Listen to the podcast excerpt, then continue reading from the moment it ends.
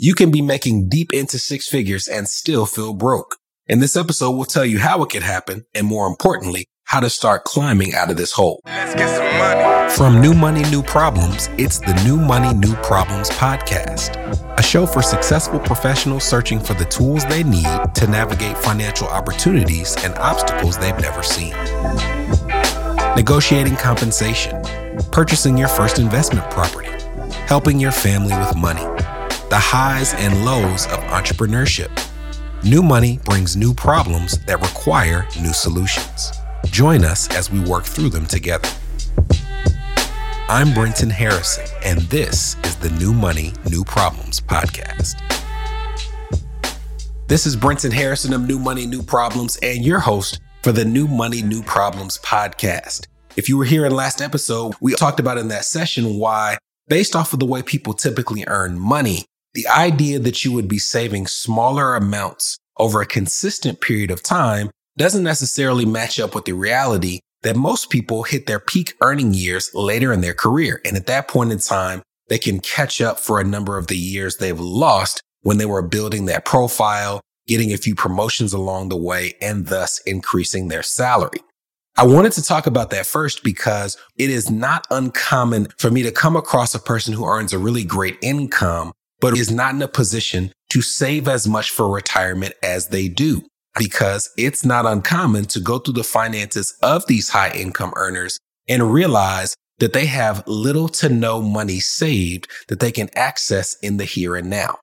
If you think I'm speaking out of personal experience that may not reflect the broader realities, you'd be mistaken because there was a recent article that came out from CNBC that talked about a study of high income earners and their savings habits. The title of this article was Amid High Inflation, 36% of employees earning $100,000 or more say they are living paycheck to paycheck, end quote. Now, the study that the article is quoting was by Willis Towers Watson. And as the title implies, they found that 36% of people who earned $100,000 or more state that they were living paycheck to paycheck. But it mirrors the results of another study by LendingClub that found that 36% of people earning at least $250,000 a year also state that they were living paycheck to paycheck. Now, clearly there's a difference between living paycheck to paycheck when you're earning a quarter of a million dollars or more versus living paycheck to paycheck when you're earning next to no money. But the overarching point is that your income does not guarantee that you have a cash reserves. And over the course of the next few episodes, we'll talk about how to establish those cash reserves, how to make sure that you know how much is appropriate to have in cash and what to do after you've met those levels. But we want to start with at least getting you to equilibrium, which in my opinion is making sure you can call on at least one month's expenses in case of an emergency. There are a number of reasons why this is helpful, but to put it simply, if you're earning a quarter of a million dollars or more and you can't put your hands on a month worth of cash, you are not in a position to be saving for retirement. And this isn't just for people in that income tier. No matter what you make, you want the comfort of knowing that at least if something happens to you this month, you have 30 days or so to get yourself together. But before we even get into those lessons, let's talk about how you could find yourself in this position in the first place as a high income earner. One of the unique characteristics about the households that they surveyed is that their credit was stellar. Matter of fact, on average, the scores of these participants surveyed was 758, an excellent score. That might seem odd to you if you're wondering how they're keeping their credit so high while also struggling to meet expenses, but it is very common for a person to get a credit card when they were in their 20s or early 30s that they struggled to pay off. They didn't have the money to cover their expenses and that balance grew and they reached a point where they just assumed that they will always have five or $10,000 worth of credit card debt for the rest of their life. As their income increases, however, they might reach a point where maybe they still have 5,000 or 10,000 in credit card debt, but they also, in terms of new debt that they are accumulating, can afford to pay it off in full every single month. And when you have that ability, it tempts you to put every bill possible on your credit card. And over the course of time, it leads to this type of leakage where instead of you having a grasp on the bills that are actually in your household budget, you don't realize the impact of each individual expense. because you're not paying it one on one. You're making one lump sum payment at the end of the month. It also puts you in a unique position when you have extra money in your account because now you could save that money for yourself or you could decide to chip away a little at that credit card statement that's staring you in the face. You often go back to that 25 year old self who couldn't and say, now that I can afford to make this payment, I'm going to make it because I don't want the burden or the stress of seeing that credit card balance increase. So you decide to chip more at the credit card than you do save for yourself. Now it's easy in that process to continue saving for retirement because that money comes out of your check before it reaches your account. You don't have to make that decision, which is why you often see people with very little in savings, high consumer debt, but significant 401ks. They are lacking that foundation. The next consistent problem I see with high income earners trying to dig their way out of this consumer debt hole is a lack of knowledge of their subscription payments. Every single year, I go through our credit card statements and I mark out the auto pay subscriptions that we've signed up for. And every single year, I find something that my wife has signed up for, not knowing that I had it, or I signed up for, not knowing that she had it. You just don't know until you have an idea of what you're paying for without realizing it. Because the human brain has an incredible capacity to put out of sight things out of mind, and subscriptions are a big red flag that can get out of control. We'll put in the show notes a number of resources that will do this for you. They will go through your bank statements and your credit card statements and they will identify your subscription payments to make sure that you have an idea on what you're paying for unknowingly. And that brings me to my last point, and this is something that I suffer from as well. As a matter of fact, every single thing we're talking about is something that at some point in time I've had to deal with in my own finances. And that is recognizing the fact that the more money you make, the less value you place on a single dollar. When I started in this industry, it took me six months of studying, getting my licenses, training, and meeting with clients before I ever got my first paycheck. And that first paycheck was under $200 for six months of intensive work.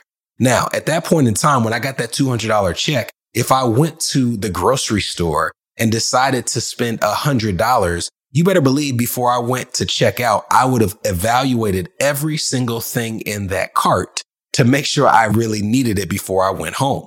But the more money I make, the less value $100 has to me. As a matter of fact, if I'm being transparent, I would say that if I'm looking at something online and it's less than $100, I don't even think about whether I shouldn't buy it. Because really, less than $100 isn't something at this point in my life that is a big concern. What is a problem, however, is when I'm shaking off those purchases that are less than $100 and making them without thinking five, six, seven, maybe eight, nine, or 10 times a month. Now we're reaching the point where that becomes a significant expense that I haven't picked up on, all because the value of a dollar has reduced as my income has increased. All of this is natural. It's not about blaming ourselves. It's about pulling ourselves out of this scenario. So after the break, we're going to talk about some immediate things you can do to get to the first level of foundational savings, which in my opinion is one month's expenses. This is the New Money, New Problems podcast, a show for successful professionals searching for the tools they need to navigate financial opportunities and obstacles they've never seen. We'll be right back. Are you wondering what new money problems you might be overlooking in your financial life? If so, we've got great news. We've crafted the New Money, New Problems Gap Finder to identify potential weaknesses in your finances in areas ranging from budgeting, investments, insurance, and even the threat your extended family's finances could pose to your household. Please head to newmoneynewproblems.com slash gapfinder to complete it today. Again, that's newmoneynewproblems.com slash gapfinder to take the assessment.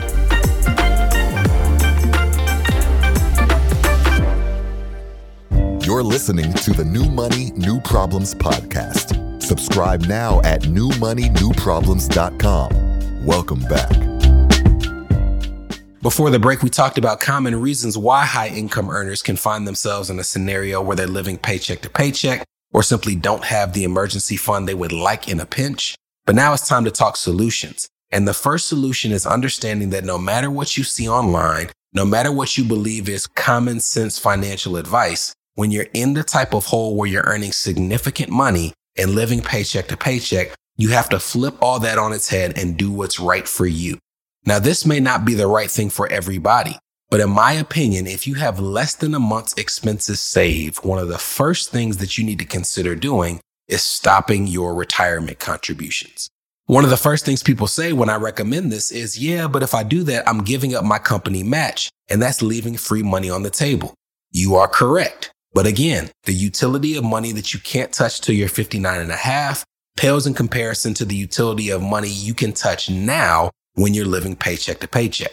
I can assure you that taking three to six to nine months off from retirement contributions in exchange for establishing an emergency fund will be something that for the future of your finances will pay long-term dividends. The next step is for any debt that you have, whether it be a credit card, a car, a student loan, for which you've been making extra payments, you need to stop until you've established this base savings.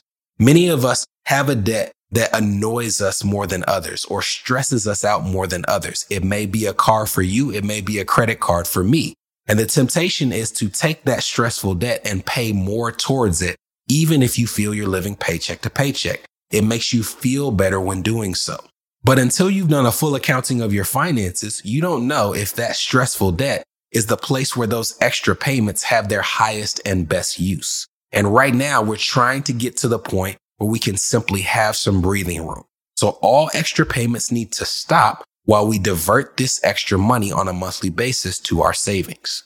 Next, evaluate your subscriptions. Either do it yourself or use some of the resources we'll put in the show notes to identify all of your automated subscriptions and actually go through the process of deciding whether you need it, want it, or it's a duplicate. And lastly, until you've reached one month in savings, eliminate or reduce one of your consistent lifestyle expenses. Here's an example.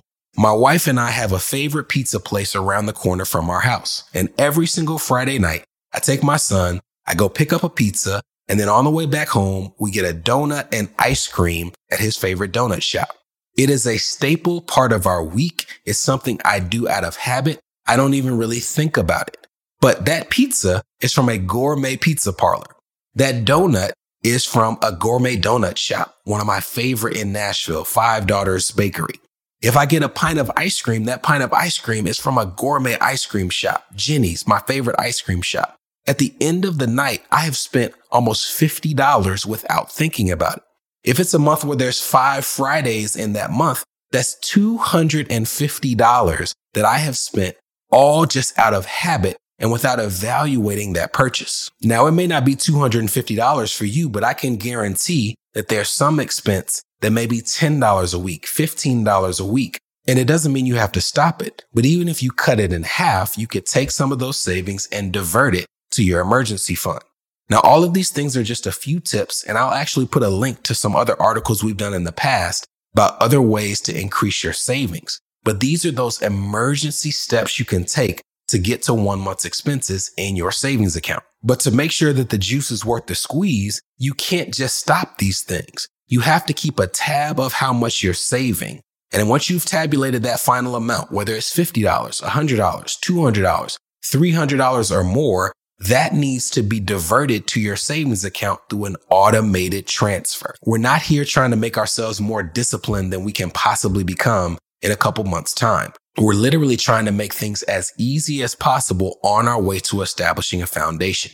But the process isn't completed until you've tabulated what you save and set up the transfer so that money can be repurposed to savings until you've met one month's expenses. Now, you may not get there overnight, but when you do, you'll have more breathing room. And if you have debts that you're carrying into this process, like those credit card debts or those high interest loans, in the next episode, we'll talk about how to optimize those while you build that financial foundation. From New Money, New Problems, this was the New Money, New Problems podcast, a show for successful professionals searching for the tools they need to navigate financial opportunities and obstacles they've never seen.